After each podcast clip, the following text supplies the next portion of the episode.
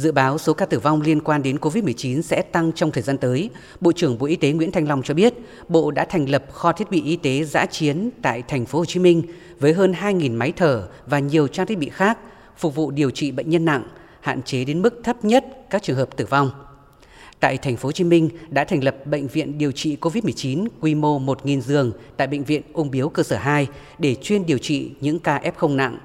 Bộ Y tế đã giao cho Giám đốc Bệnh viện Trợ Rẫy điều hành bệnh viện này với cơ chế như một bệnh viện trung ương hạng đặc biệt. Ưu tiên tối đa nhân lực mà chúng tôi gọi là tinh túy nhất đưa về cái bệnh viện này để điều trị, quyết giữ cho bằng được ở cái bệnh viện này. Tất cả những cái trường hợp thở máy ở trong thành phố là chúng tôi sẽ gom về đấy để điều trị, để gọi là tối ưu hóa cái điều trị ở đây. Đối với trang thiết bị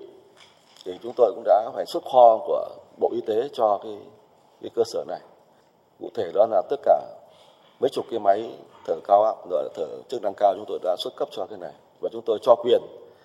là Giám đốc Bệnh viện Trợ Rẫy là được quyền xuất cấp kho của Bộ Y tế tại khu vực phía Nam và không cần phải xin ý kiến của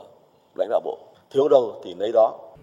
Thảo luận về việc mua trang thiết bị y tế phục vụ phòng chống dịch, giải quyết những vướng mắc do cơ chế tự chủ bệnh viện gây ra, Thứ trưởng Bộ Tài chính Tạ Anh Tuấn đồng tình với phương án Bộ Y tế mua sắm tập trung số lượng lớn sinh phẩm xét nghiệm, máy móc, trang thiết bị y tế theo Điều hai mươi hai về việc chỉ định thầu, Điều hai mươi sáu về lựa chọn nhà thầu và nhà đầu tư trong trường hợp đặc biệt của Luật đấu thầu năm hai không một ba.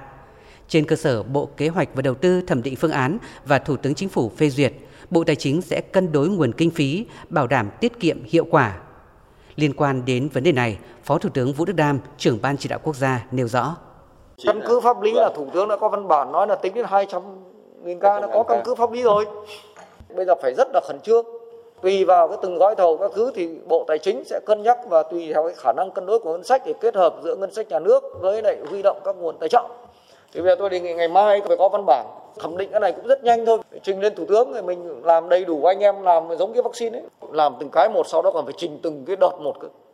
Lúc ấy là mua bao nhiêu máy ECMO, bao nhiêu máy thận trọng, bao nhiêu máy lọc máu theo cái điều kiện đặc biệt, giá nó từng đây, lúc ấy mình mới tính là nên mua bao nhiêu, phải làm nhanh đi chứ không có cái số mà anh em nó tài trợ rồi ấy, rồi nó cũng hết nhanh lắm.